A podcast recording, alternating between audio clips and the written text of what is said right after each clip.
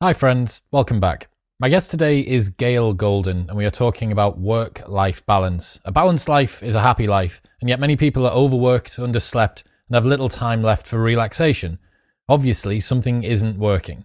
So expect to learn how to decide what's important, why embracing mediocrity can be a tool rather than a weakness, when to say no, how to curate your workplace, and much more. I know an absolute metric ton of people that need to improve their work life balance. So hopefully today you'll pick up some tools that will help you to let go of the work tether and enjoy your evenings a little bit more. Big shout out to everyone who tuned in on Monday. We broke the all time single day plays record. We landed in the top 20 on Apple Podcasts chart uh, is so good. Just amazing response to the episode with Ollie Marchant. If you haven't listened to that, go back and check it out. It was phenomenal. Also, don't forget the Ultimate Life Hacks list is still available for free. Over 200 ways that you can upgrade your existence. Head to chriswillx.com slash life hacks and you can download your copy today for absolutely nothing. And it'll make your life infinitely better. It'll make your life better, at least a little bit better. But for now, it's time for the wise and wonderful Gail Golden.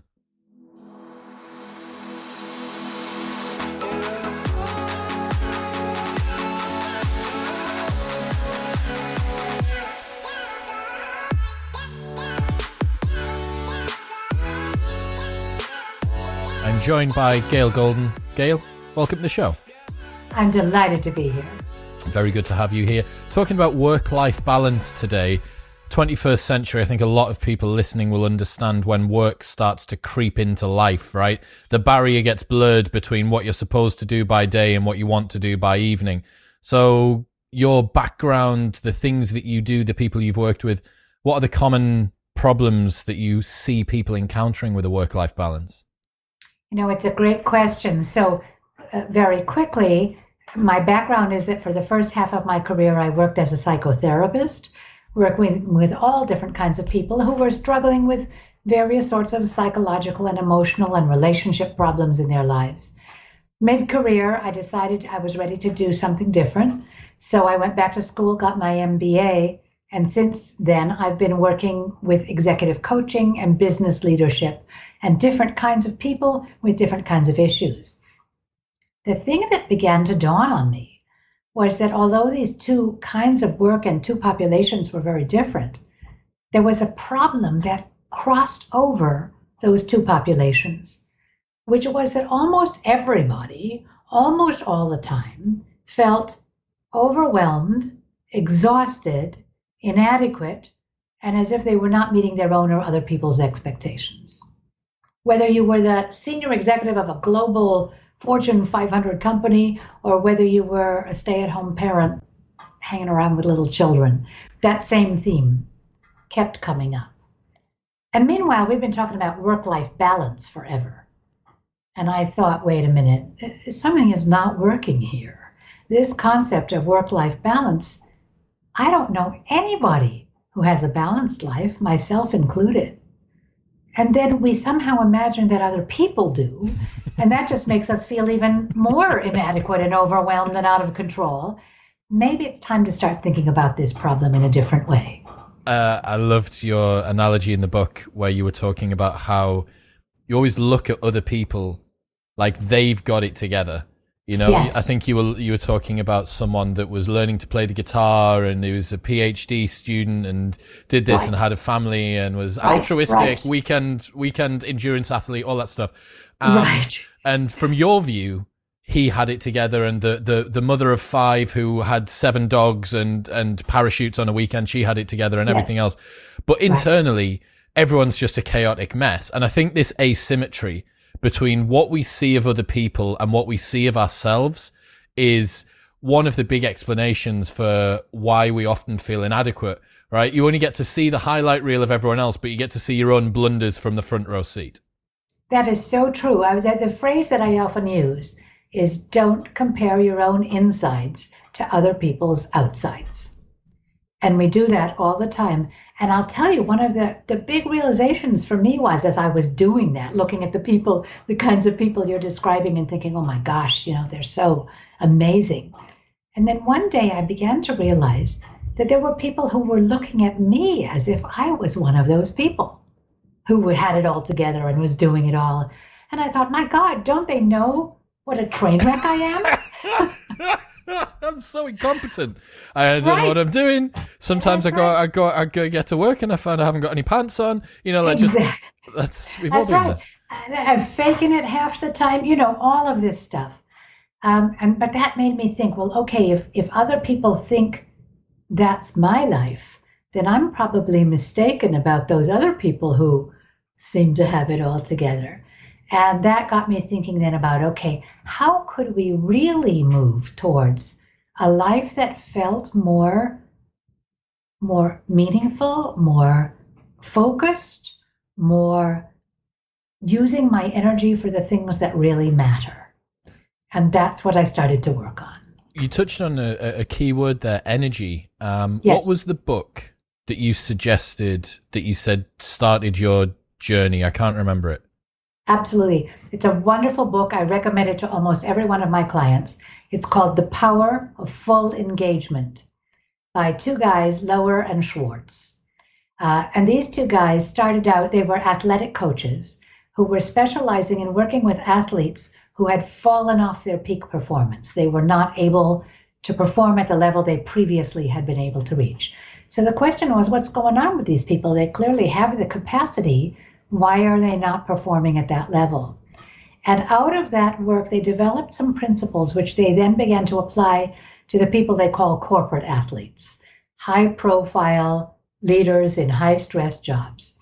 And one of their key uh, what recommendations one of their, their key findings was don't talk about managing time you can't manage time you get 24 hours a day. There's nothing you can do about it. It just keeps coming. So it's not useful to think about managing time. Instead, start thinking about managing energy. And how do I want to utilize my energy? And for me, that was a very powerful message because it changed the question for me. If somebody comes to me and says, Hey, Gail, we'd like you to work on this project, we think you'd be great, will you do it? I don't ask myself, do I have the time for that? Because it's really easy to cheat and say, oh yeah, yeah, you know, I'm I'm free between two and two thirty in the morning, so I can do that, you know. Instead, I started to ask myself two questions. The first one is, do I want to use my energy for that? My finite amount of energy that I've got, do I want to use it for that? And secondly, given that I don't have a lot of empty space in my life where I don't know what to do with myself, I have to ask myself if I'm going to take on that project, what am I going to do less of? And if I can't come up with an honest answer to that, then I can't take on the project.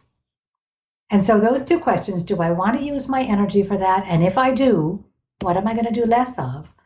Is really a good way of not turning myself into that overcommitted, frenzied person who feel so out of control, right? I, I, couldn't agree more. The number of times where I've just said yes to things because I want novelty, because mm-hmm. it sounds like an adventure, because it sounds like something that might be fun or interesting or different, or I explain it away as hedging. Like, oh, well, this, this is me playing the field. It's going to, I'm distributing my portfolio more effectively, or it's multiple revenue streams, man, or whatever right. it might be. Right. All right. the different ways, all the yes. different ways that it comes through. We recently had yes. Greg, Greg McKeown author of Essentialist on the podcast. And I think ah. a lot of your um, ideas and his align, which is that you need to focus on the vital few and not the trivial many. But as you've identified, we just like the idea of new and it's easier to say yes than it. Isn't it weird that it's easier to commit to doing a thing than to say no? Because doing the thing actually involves a state change. It's mm. easier to say, yeah, I'll do, I'll take the kids to school, I'll do the dog walk, I'll add this project in, yeah, I'll do the presentation. It's weird, isn't it? Yeah. Well, yes. And look, I think I think this is a simple idea which is very complicated to make it work in your life. And that is another one of my basic principles is that, you know, we're not talking about simple problems. Simple problems, people fix those. Um, these are complicated, difficult issues. Saying no, I mean, what makes that so hard? First of all, as you say, sometimes the thing looks really exciting and, and, and appealing and, and delightful. And, and yeah, I'd love to do that. Um, in the same way that a museum curator who's putting together a good exhibit, which is the analogy that I use throughout my book, that curator has all kinds of beautiful works of art that they could put into the exhibit, but most of them aren't going to fit.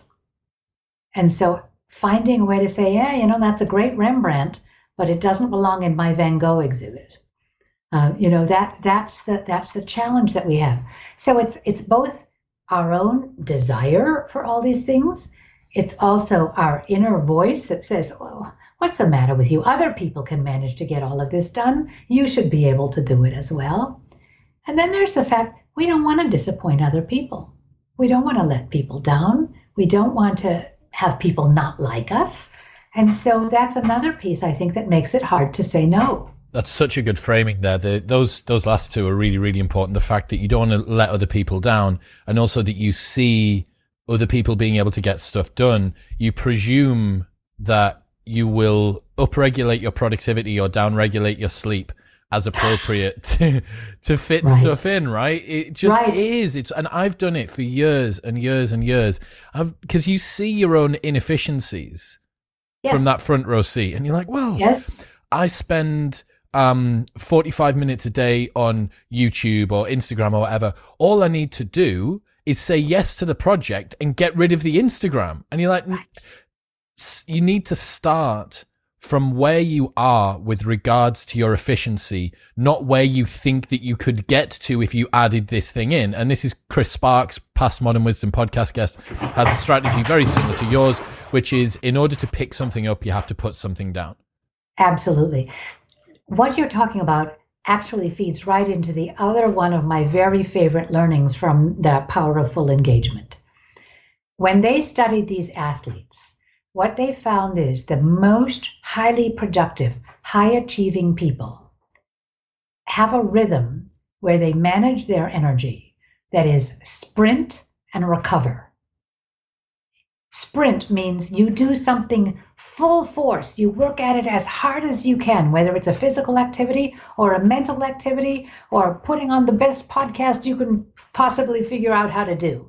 You do that with everything you've got for a defined period of time, and then you stop and recover and rest.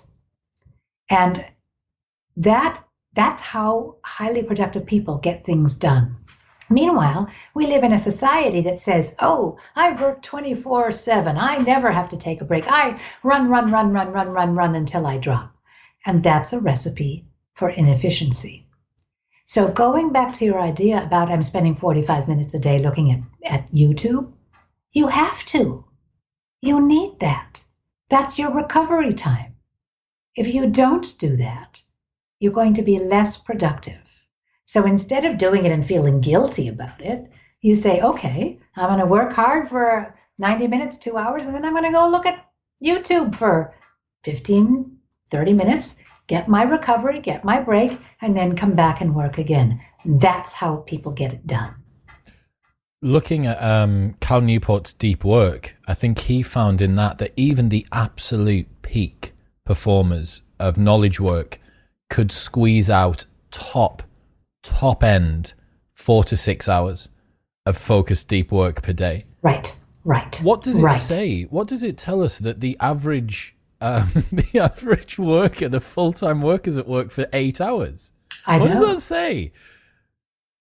Well, it, I mean, it certainly says we, we aren't going to be spending all of those eight hours doing that that deep work that you're talking about. People just can't or don't. The same as, you know, somebody who's a, I mean, hockey players, when they play hockey, they're not on the ice all the time. They skate like madmen and then they go off for a few minutes and then they come, they rotate, they're rotating them in and out all the time. That's the model that we need to learn to use. Now, that doesn't mean that in your eight hours at work, you're not doing other productive kinds of work or connecting with coworkers, you know, making relationships that lead to collaboration and creativity, um, just spending a little time reflecting, um, doing the doodah work that has to get done as part of any workplace, the, the low intensity work. So it, it doesn't mean that, you know, for four to, you know, four to uh, six hours a day, you're doing nothing at work, but you won't be doing deep work the whole time. That's for 100% sure. I get it. Okay. So we're going to do a, a work life balance MOT. Where do we, where do we start? First, you have to tell me what do you, what do you, MOT? Oh God, I forget that you're right. So it's when you take your car in for a service. It's just where are we beginning? We need to frame the fact that someone has terrible work-life balance. How how do they how do they know? How do they know? Where do they start? Right. Okay. Sorry about that. Not it's fine. It's anglicizing everything. You know, I did, I yeah. can't believe that America doesn't have MOTs. Well, you know what? It means something entirely different in the United States, and that's why I thought I probably should ask you. I don't want to know. Meant. I don't want to know what it is. Yeah, but it's uh... nothing terrible, but it's very different. Um, okay. Um, oftentimes, members of the Jewish community will use the phrase MOT, which means member of the tribe, and it's a way of identifying other Jews. There couldn't have been could have been more different. Imagine That's if right. you took imagine if you took your car in and you were like, I really yes. want to I need to get my car sorted uh, would you be able to give it an MOT? And then you come back and there's just someone Jewish sat there that was like, "Hi, I'm I'm your new friend. I'm here. exactly. I'm here to I'm here to be friends with you." Oh no, right. we we are service. We are doing a work life balance right. service. Right. Okay. So as I say, it's not hard to identify when it's out of whack. You feel bad. You feel lousy. You feel inadequate. You feel like everybody else is doing more than you're doing. That something is not right about your life. And by the way, your suggestion that we do this to ourselves all the time, we say, oh, yeah, I can sleep less. Really bad idea. Really bad idea, both psychologically and physically. A recipe for breakdown. Um, so, not a good idea. So, you start with that discomfort. I'm, you know, this isn't working for me. And then my curating model says that the first thing you have to do is to figure out what is your exhibit about? Okay, what is this exhibit you're trying to design? What's it about? At this particular time in your life, what matters to you? What are you passionate about? What what, what are you focused on or what should you be focused on? And that, of course, changes over your lifetime. Your exhibit at 25 is going to be probably quite different from when you're 75. Um, but you need to do that work to sort of understand what are the things that really matter? And this is very individual and customized. And I was just talking with a woman this morning for whom one of the main things her exhibit is about right now is making a lot of money. She's the main earner in her family. She's got two young children, and she wants to put her energy into a place that is going to make a lot of money, that sets her family up to be comfortable from now on that might or might not be what drives you or what drives me. But for her, that's what her exhibit is about right now. And she she then should make choices based on that value, that importance for her. Somebody else, their exhibit might be about, um, I don't know, um, how can I work towards better racial equity in the United States, which is a very big issue for us right now for that person, they need to then organize their exhibit differently. So, number one, it's what my exhibit is about. Mm-hmm. And then, just like a museum curator, you look around at all the stuff you could be putting in, in your exhibit or you have been putting in your exhibit. And you see that it's kind of a cluttered mess if you put all that stuff in. So, you have to start making decisions about what doesn't go into your exhibit. And it doesn't mean it goes in the trash, it may mean that it gets put in the back room for now but it's not going to be in your exhibit right now. I can give you an example. When I, I mentioned I went back to school mid career and got my MBA. For two years, I was going to school full time and running a private practice full time. I had two full time commitments.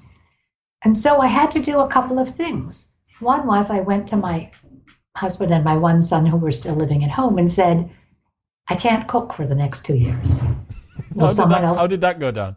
Went out, went down great. My husband said, "Fine, I got it." He bought a microwave, first microwave we ever had. That's such a that's you such know? a bloke solution, isn't it? Well, it's a terrific solution, and it worked great. And for those two years, he did it. I also went to all my friends and said, "I'm going to be a social dropout for the next two years. I I will not be able to hang with you guys. I love you. I'll see you in two years." And that worked out fine with everybody except one friend who was really angry and said, you know, I must not mean anything to you if that's how you're going to treat me. And I lost that friend, and I'm and I'm sad about that.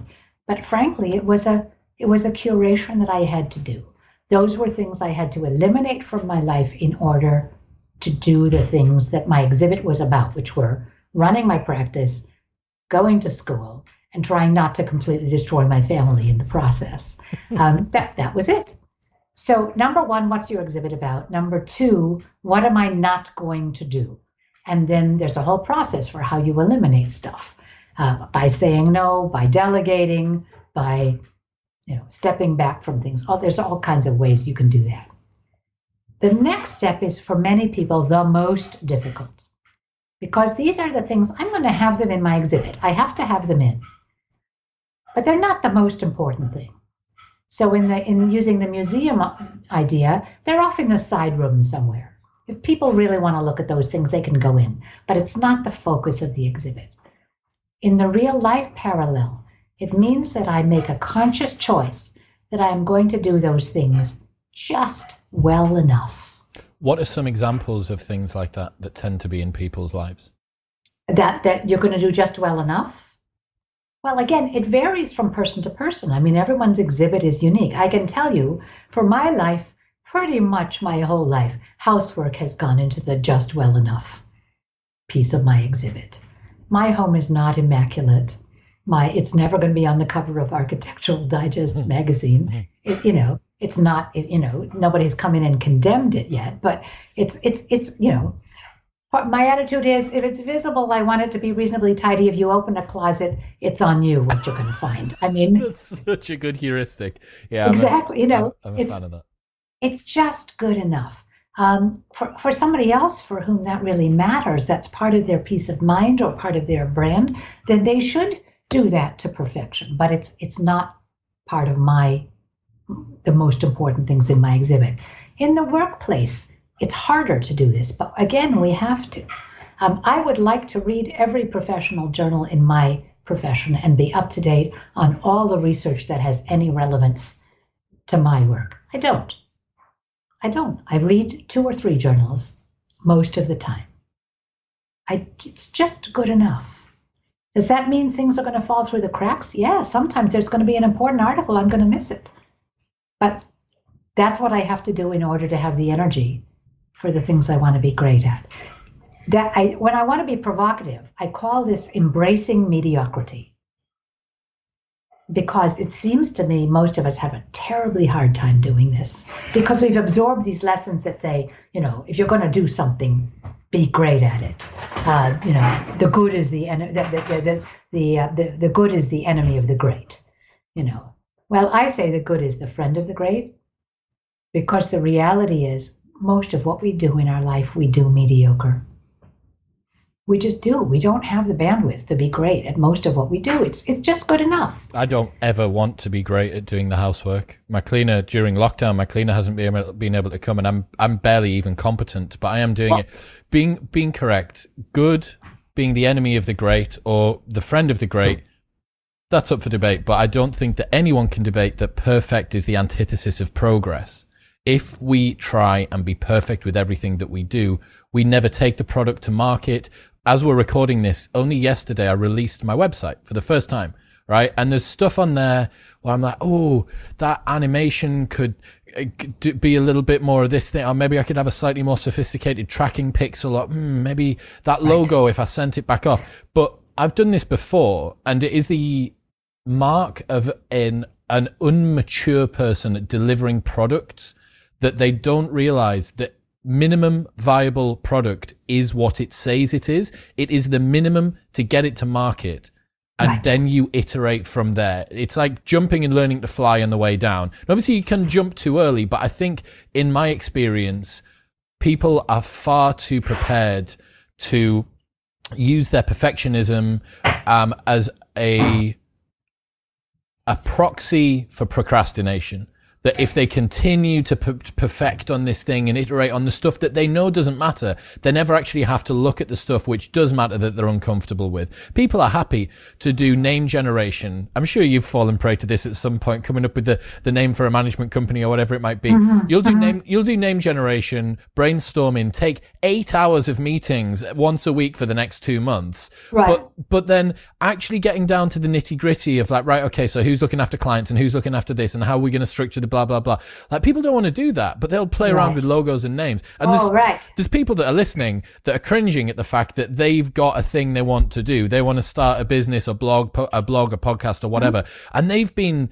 mincing over the the name or the logo or the what it's something that doesn't what type of webcam whatever it might be. And it's like right. that isn't what people care about and also isn't what brings value. So yeah i like the the the good facilitating the great. Yes. Yes exactly. Uh, you've made so many points just now that i just I, I totally want to agree with. Um, one of the things I suggest is you have to look at the ROI, the return on investment. You know, we can put 75 hours into creating a logo with 10 high paid people in the room. Like, really? Hmm. What's the ROI on that? Pretty certain Not I've so good. Before, yeah. Right? I can spend an awful lot of time making my house immaculately, perfectly clean. Well, you know, I charge a pretty good hourly fee as a consultant. Those hours, do I want to be spending them, you know, with a toothbrush scrubbing the underside of my bathroom sink or something? No, you know. So I think, look, there are things where perfection or close to it matter. If you are my neurosurgeon and you are going to be inside my brain, I want you to be a perfectionist. I don't want you to be saying, ah, close enough. Yeah, that looks know? about right. That was how it right. was when I went in, right? so, Rebecca. So, so, I mean, there are places in life where perfectionism really matters. You're you're the engineer and you're designing a bridge that I'm going to cross over. You know, I, I want it to be 100% certain that it's safe. Um, but as I said, most of what we do in our lives is just good enough. And then we waste energy feeling bad about that instead of saying, that's my choice. That's not where I'm putting my best energy. I'm just choosing to be good enough in that stuff. And then, if you do those two things, you say no to the things that you really don't want to be doing in your life right now, or maybe you want to, but they don't fit. You let yourself be good enough on all those things where good enough is good enough. You will have the energy for your greatness, for the things that are important, the things that are your legacy, the things that really matter to you. And you won't have to feel inadequate and overwhelmed and exhausted all the time because you'll have enough energy for the things that really matter. And you'll hang those paintings front and center in your exhibit where people can see them. The satisfaction, That's the model. The satisfaction that you get from those paintings, right? From the ones, they're so disproportionately more than if the house was cleaner, if you were a, a tiny, if you were 2% less body fat, if you were whatever it might be, you know, like uh, right. uh, the, the fitness side of things is a, an interesting one. Yes. Um, coming from the, the fitness industry myself, I see so many people who want multiple goals, some of which compete and almost all of which can't be achieved at the same time. So I was, this morning, I was chatting to a buddy, Andrew, and he was saying, he was asking about some stuff to do with diet because, um, he wanted to, to be a little bit leaner because of this, but he's also got like a, an ultra marathon, like endurance long distance event that he's got coming up. Um, plus he's on furlough, but about to go back to work. And I was like, dude, like just, just pick your battle. Whatever battle it is, it doesn't matter, but pick it. Get, yeah. get this race out of the way, crush the race and then get yes. lean or get yourself back to work, nail work, get into your work routine and then prep for the race or then do, you know what I mean? And yeah. that curate your life. Curate That's your life. Exactly. you yeah. should have, Gail, you should have said it. My video guy, video guy Dean, the guy that will be editing this very video. I'm not even kidding you. An hour ago from now, he sent me a video, title of the video, what is work life balance? And I was like, dude, ch- search the title of the, the lady that I'm about to podcast with and search what the subtitle of that book is. Right. Curating your life, ending the struggle for work life balance. And he was like, that's so freaky. So, but th- this isn't, um, serendipity. This isn't coincidence. this is like sheer volume of this is how uh, um, often these situations happen with right. the so you know and it's everybody that's listening knows when they go too much so okay so we understand that we're not balancing we're curating we've decided mm-hmm. that there's some things that are important we've identified those through passion we right. have learned to say no to some of the bad mm-hmm. things. We've also learned, we, we kind of touched on it there, but embracing mediocrity also includes right. delegating, right? It does. I, yes. I delegating can be, it can be part of both the saying no, you just give it away entirely and somebody else deals with it from then on. Delegating is, in some sense, you still remain involved, but somebody else is doing most or all of the work.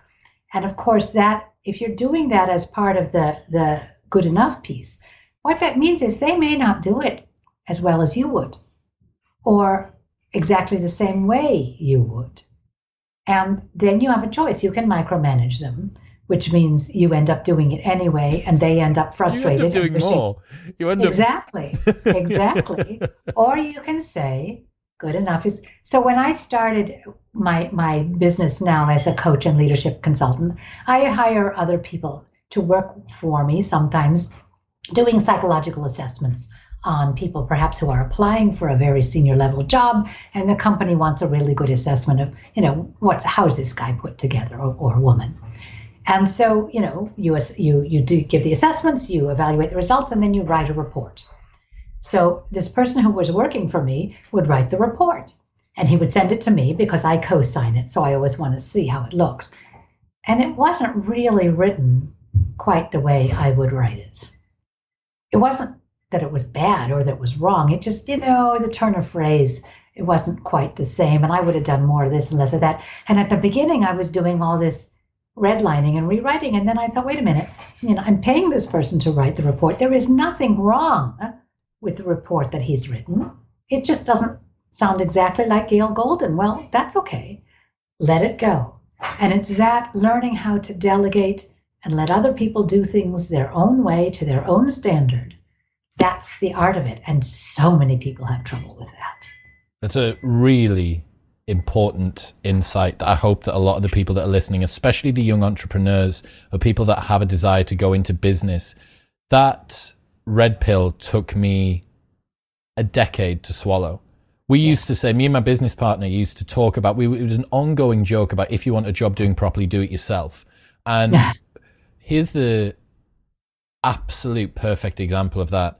So I run club nights. That's what I've done for the last 14 years. I get people drunk in nightclubs. And um, we were the directors. I've been the director since I started. I founded the company, director of the company for 14 years. And me and my business partner, every Saturday for four years without a break, 210 Saturdays in a row, until I had a stomach bug that meant that I couldn't I couldn't be at work. Literally had to be dragged away by a by a uh, a virus.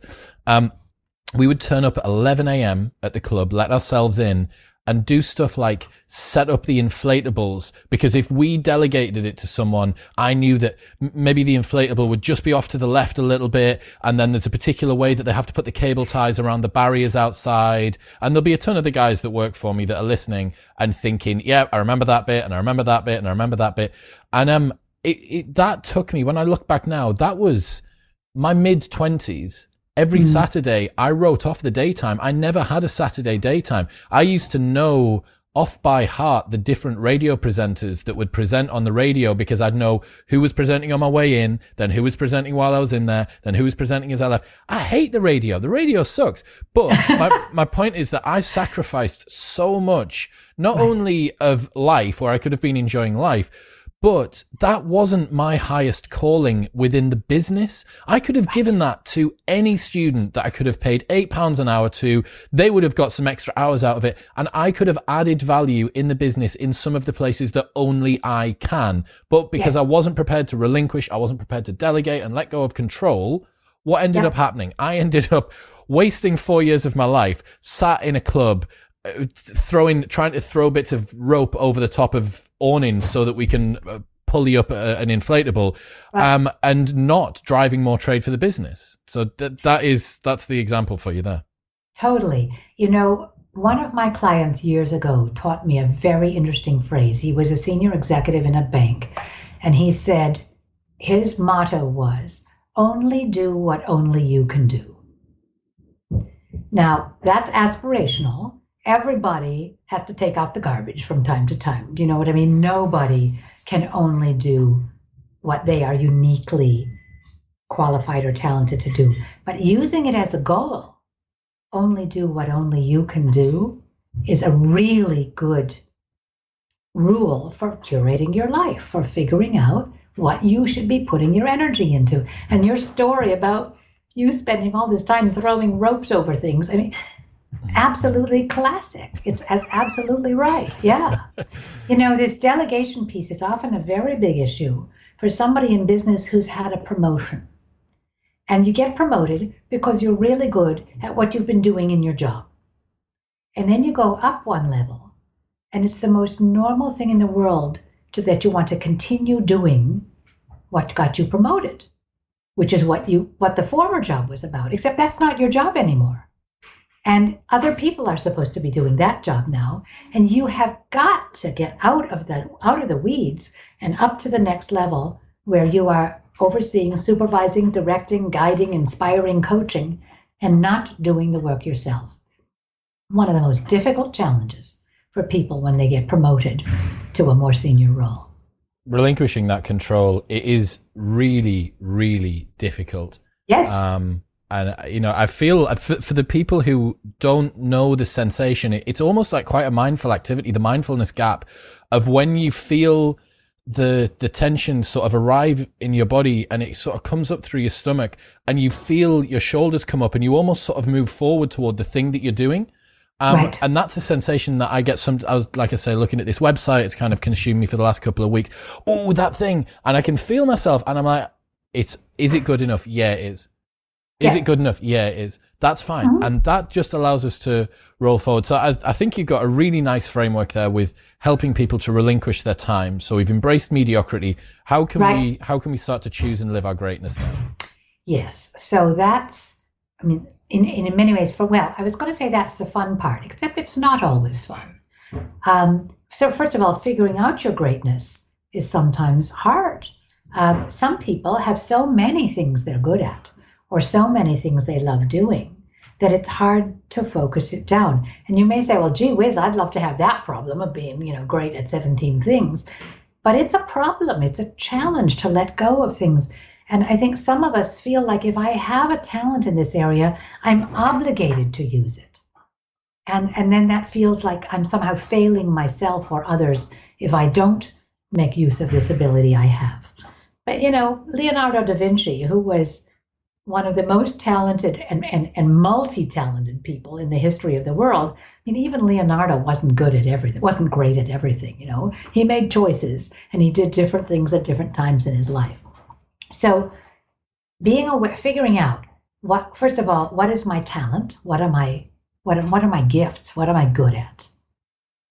The other thing that's very real is what's my opportunity? You know, am I in a place and at a time when I can actually pursue this? Because we tend to overestimate, you know, the individual's abilities and and drive and underestimate the reality that your context is going to limit you in many cases or say not now maybe later on but not right now. So what are what are my talents?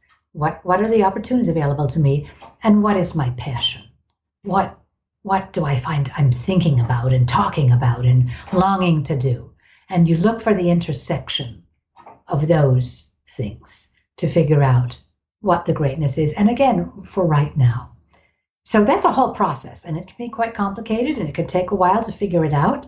Um, and as in, in my case, I mean, what I was working on being great at for the first half of my career was being the greatest psychotherapist I could be which is really hard, by the way, and takes a long time.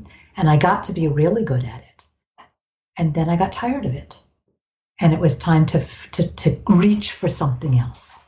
And that's what I did. Let, um, letting go of our past epochs can be super challenging. I had a discussion with Tucker Max, who uh, famously founded the fratire um, literacy genre which is kind of young bros partying and getting drunk and stuff like that. Um, and that because he was New York Times bestselling author three or four times over with that particular type of book. And then he'd wrapped his identity around in it. And, um, he found it really challenging to become who he was next. You know, he wanted to be yes. a, a, a, husband, a father, a family man, a CEO, a business yes. owner. And yes. you have these old labels and these epochs, right? And everyone knows, everyone that's listening's got that friend that's still stuck in the identity they were when they were at school or at college or oh, at university. Yeah. You know? Oh yeah, it's, it's painful. Sad. It's painful it's to sad. see. Yeah, yeah. The captain of the football team. You know, I mean, yeah. I would have made it. There you go. So, so there's there's that identifying your greatness at this time, and then living your greatness. How are you going to go for it? My husband is a musician and he teaches music students, and his observation is, talent. Absolutely, you need talent, but you can predict who is going to be a really great musician much more on the basis of their work ethic, their discipline, they're willing to do what has to be done, more so than their talent.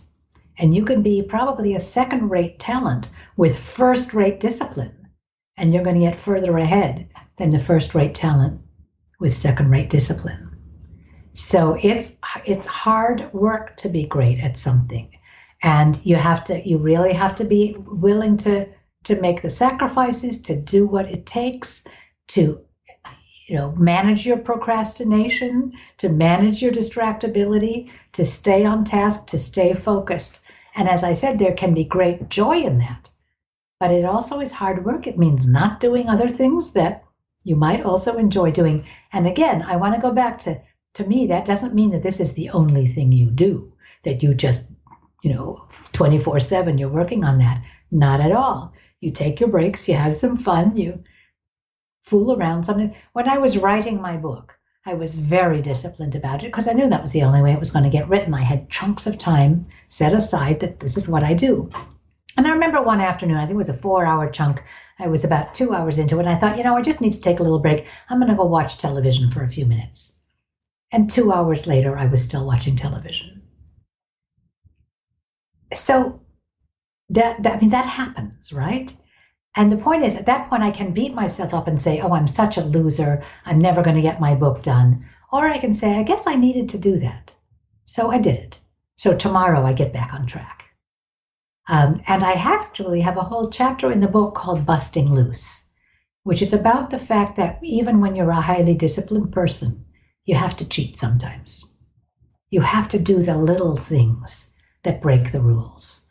And the trick is to figure out what are the little things, not the big, black, awful things that are going to be irreparable, but the little things where you can dip your toe into mischief and then get back on track and give yourself room to do that. How do you draw the line yourself between taking a deserved break and pushing a lack of discipline too far so that you tumble into undiscipline and start to build bad habits? How do you self how do you self discipline in that situation? You know it's a very good question and it is it's a nuanced thing because again I, I think if you try to force yourself to be on task every single minute you're going to fail so we need to give ourselves some room to fool around from time to time to do something silly to waste time look i suppose part of it is looking and seeing how many days in a row did i do that or how many hours in a row. It, it kind of reminds me, you know, Weight Watchers, which is an, the organization that helps people get to a healthy weight. They have a wonderful saying that it doesn't, in the United States, it doesn't matter what you do on what you eat on Thanksgiving Day, which is a day of overeating. It matters what you eat on the day after Thanksgiving. The idea being on Thanksgiving Day, you're gonna eat what you feel like eating. That's what the day is for. But the next day, you get back on track. You get back on eating the men in the way you want to eat to be a healthy person. If you use Thanksgiving as an excuse to overeat for the next three months, you're in trouble. If it's one day, you're not in trouble. So part of it is looking at that ability to bounce back, to say, okay, that's enough of that, back to work. And then there are tricks you can use. For example, it can be you look at a task and it looks so big and so daunting. It's like, oh my gosh, I can never get that done. And one of the tricks is to chunk it down into manageable pieces. You know, take your website, for example. I mean, the whole building of that website, I'm sure, was a massive project. So, you know, if you had found yourself having difficulty starting with that, you could say, well, what's the first thing I need to do? Maybe I, I need to reserve a, a, a website. So do that piece. That's all. You know, then I'll think about the next step. And and then and by the way, reward and congratulate myself as I accomplish each of the steps along the way is much more manageable than looking at the whole big mountain and saying, "Oh my gosh, it's too much. I guess I'm, you know, just going to go and watch some more cartoons on television or something like that." um, so, so that chunking piece is is a piece that we have learned really enables people to stay focused and to stay on task when we need to. There's no next action, next physical action, which is ever too difficult, right? Like, given enough time, I could walk to Mars. If you gave me like a couple of million years, I could walk to Mars because it's just one step after another. There'd have to be a couple of bioengineering hacks happen to me. But, yes, yes. my point is that it's you can always yeah. take one more step, right? But if you were to say to someone, "I need you to walk to Mars," it's it's a little bit a little bit challenging. Okay, so we've got ourselves to the to the stage where we're starting to choose and live our greatness. What about right. curating our workplace now? Well, so then I started to think about leadership, and as a business leader, it seems to me you have two responsibilities. One is to curate your own life to utilize your energy in a way that you are putting your best energy into the things that matter the most to you and to the organization that you lead. And by the way, curation is not a purely selfish process where all I care about is, you know, what's good for me. It also, we're social people, we're in a social context, we're thinking about other people at the same time. So, so curating your life as a business leader. But the second part is looking at the environment you're creating at the messages that you are giving to the people who work for you and thinking about am I leading in a way that enables and facilitates them to curate their lives? And you know, in many cases, the answer is not so much. What are some sim- of the what are some of the ways that people often, business leaders often create a workplace that doesn't enable? Yeah. A simple one is I'm a night person. I get a great idea at 11:30 at night, and I fire it out to my people at 11:30 at night or one o'clock in the morning, and I'm the boss, right? And people feel that then there's an expectation that they should respond to that. You know, there's a really simple hack um, you know, in, in Outlook, which is the messaging system that I use, you can stick delayed delivery. Schedule send. We love it. That's right. Schedule send. We you know, so I can have my idea. I'm not a night person, by the way, but if I were, and I have my 1.30 in the morning, you know, flash of insight, I write the email and I get it sent at noon or whenever my people are going to be around, you know? And, and by doing so, I send the message that I, I want you to curate your life. I want you to have a reasonable organization of your energy. And I'm going to take a minute to tell one of my favorite stories about this because I think it's really important. My father was a Holocaust survivor. He escaped from Germany to England um, in 1939 and spent the war in England. And right after the war, um, children who had been incarcerated in the concentration camps were brought to England for rehabilitation. And there were a number of centers around England where these traumatized children were brought to bring them back to health. And they needed to find people who spoke German, Polish, or Yiddish because that's what these children spoke. So my they reached out to the community. My dad, who had zero training in this, volunteered to be one of the counselors at one of these rehabilitation centers. And they had one day off a week when they worked at the rehabilitation center. And the director of the center told them, You are not allowed to be on the campus on your day off. You may not show your face around here. Because he knew that these people were so dedicated to the work that they would be there seven days a week and they would drop from emotional and physical exhaustion. So he made a rule you couldn't come in on that day. That to me is an example of a, a business leader saying, I need to think about your well being, not just my own. He might have said, Yeah, the kids need you seven days a week, so come on in. And he did not.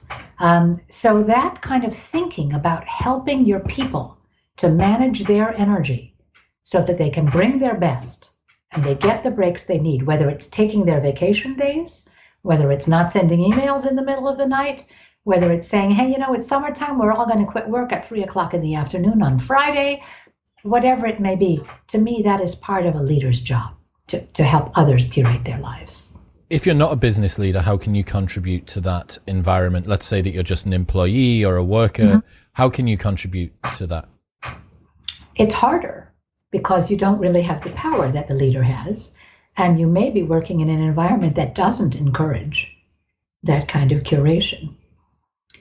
I guess my, my first thought is you quietly do it yourself. You know, you don't have to be telling. One of the things I say about mediocrity, by the way, and being just good enough is when you've figured out what you're going to be just good enough on, don't tell people. Just quietly be good enough. They won't notice in most cases, right? You don't have to go announcing, by the way, I'm going to be mediocre on how well I shine my shoes. Just just don't care, you know? So, in the same way, I think you can quietly curate your life without necessarily making an announcement about it. But it's difficult. I mean, if you're working in a place that has these unreasonable expectations for attendance, length of time, productivity, that's very difficult. And I think in many cases, you're wise to find another place to work. Mm. No, I agree. The the sort of Gary V hustle and grind mentality is never one that's really sat super well with me. It's not resonated massively. And I think that a big part of it is that I know, I think everybody knows in their heart of hearts that the person who's able to go very, very hard for four or six hours per day will outperform the person who's still in the office at 3 a.m. because the person that's, that's right. still in the office at 3 a.m isn't working that hard. They're just sat there. They got their phone out. They're on YouTube. Like the number of times, so uh, like I say, I run club nights and a lot of the guys that work for me are students at university. And a lot of the time they'll come in around about the exam period and they'll do a, a full day in the office of revision. But during the full day in the office, I'll have seen them. They'll be on Snapchat for half an hour. They'll have this. I'm like, dude, you could have been in and out of here in three hours. Right. If you'd left your phone at home if you'd put right. Rescue Time or some other sort of uh, website blocking app on your computer and you yeah. just nailed it, like if you'd gone, so this is a, another Cal Newport deep workism where he says that work done equals time times intensity. So you can do three hours at a 10 or you can do 10 hours at a three. And mm-hmm. it is hard. Don't get me wrong. The higher levels of discomfort, the higher levels of intensity have a lot of discomfort with them because you don't get the little dopamine hits. You've also got to be super, super focused. But mm-hmm. the more that you try and do that, the more that you cultivate a, um, an atmosphere of excellence where you are focused on the things that you're supposed to do, the easier it comes thereafter. And you get greater satisfaction from it. No one, no one wants to spend 10 hours a couple of days before a project deadline doing 50% intensity, grey vanilla quality work. You don't want that. Right. It doesn't make you feel satisfied, but you no. know the days that you go in when you, when you absolutely crush it, five hours in and out, everything's done. You've got the evening to yourself like that. Mm-hmm. that is where work feels satisfying, right? I absolutely agree. And I, you know, I think uh, yeah, I mean, you said it. It's, and it's that satisfaction that comes from sprint and recover and the productivity that comes from that is just it's a know, winner. That's, so that's where that's a winner exactly. We've we've got our workplace sorted. Can we can we curate a home as well? Because there's you got to you know I got to be a, a, mother, a father, a brother, a whatever housemate, whatever it might be. Right, right. Yes, um, I think I think the same principles apply both in terms of making a choice about what kind of energy I bring home. And do they get my leftover, you know, 25% fairly irritable self? Or do I bring my best self to my home? And if so, how do I do that? There are lots of other pieces to that.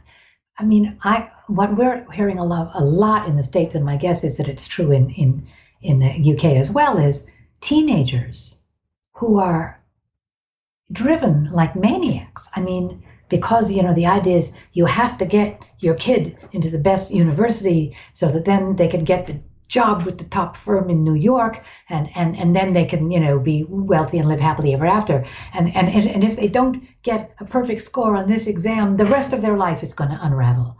And and I you see young people teenagers you know expected to get top grades active in 17 different extracurricular activities doing good work in the community. I mean impossible demands and and crumbling under the pressure you know, if that's your kid, you're not doing a good job curating as a parent.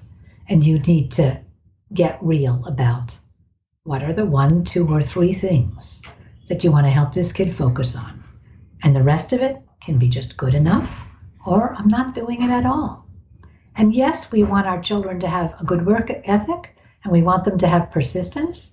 But part of that is sometimes the kids saying, you know what? I'm, one of my sons decided he was going to take gymnastics for a while. He took, he's a really good athlete. He took two classes. He came and said, I hate it. I don't want to do it anymore.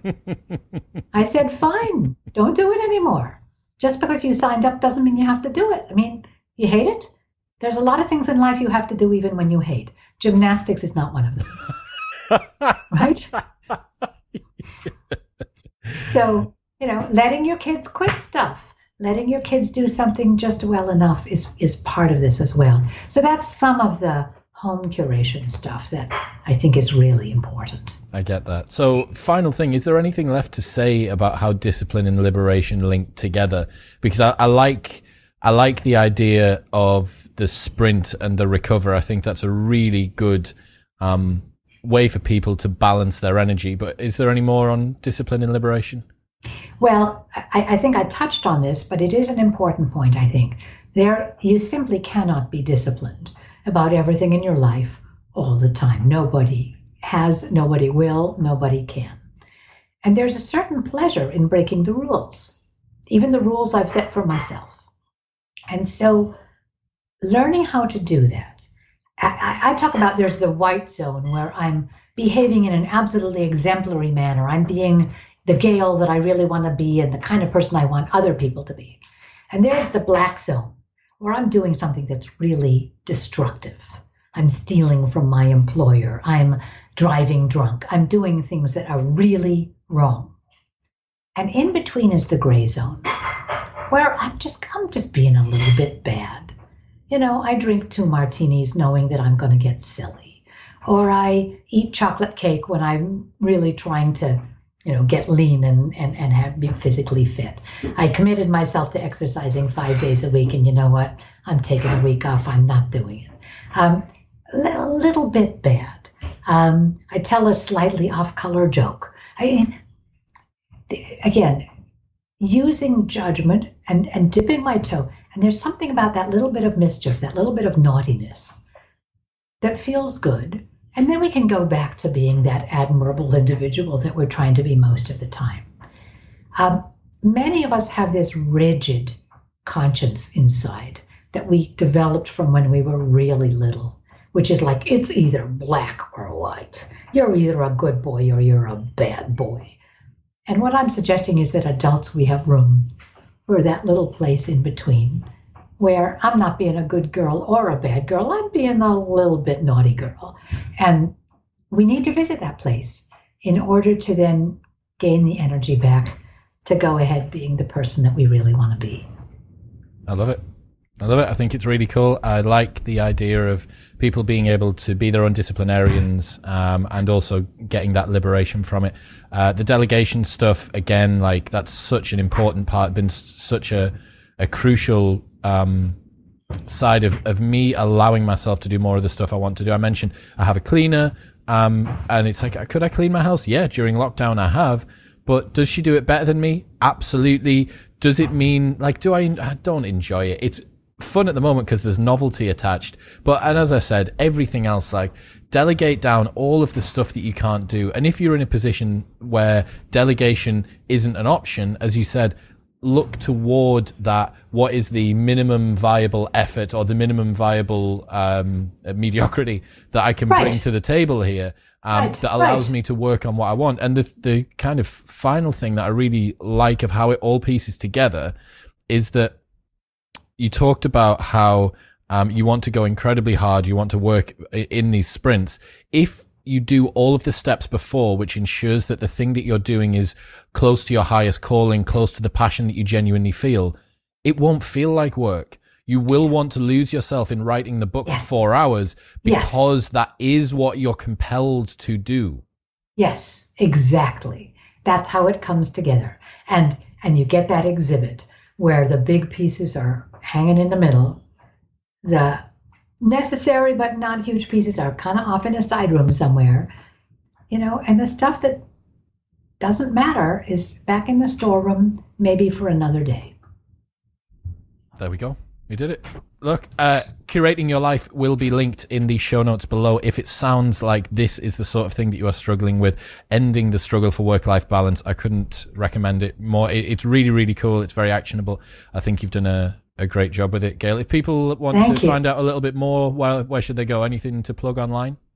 Sure. My my website. Uh, it's brilliant, of course. Um, GailGoldenConsulting.com. Uh, please come and visit me. You can leave a message if you like. Um, and yeah, the book. Those are the two main places. Fantastic. Thank you so much for your time. You know what to do if you enjoyed the episode. Like, share, and subscribe, or give me a message wherever you follow me at Chris Will X. I will link Gail's fantastic website, as I'm sure it is, and the great Curating Your Life in the show notes below. Gail, thank you. Thank you. It's been a pleasure. I've really enjoyed it.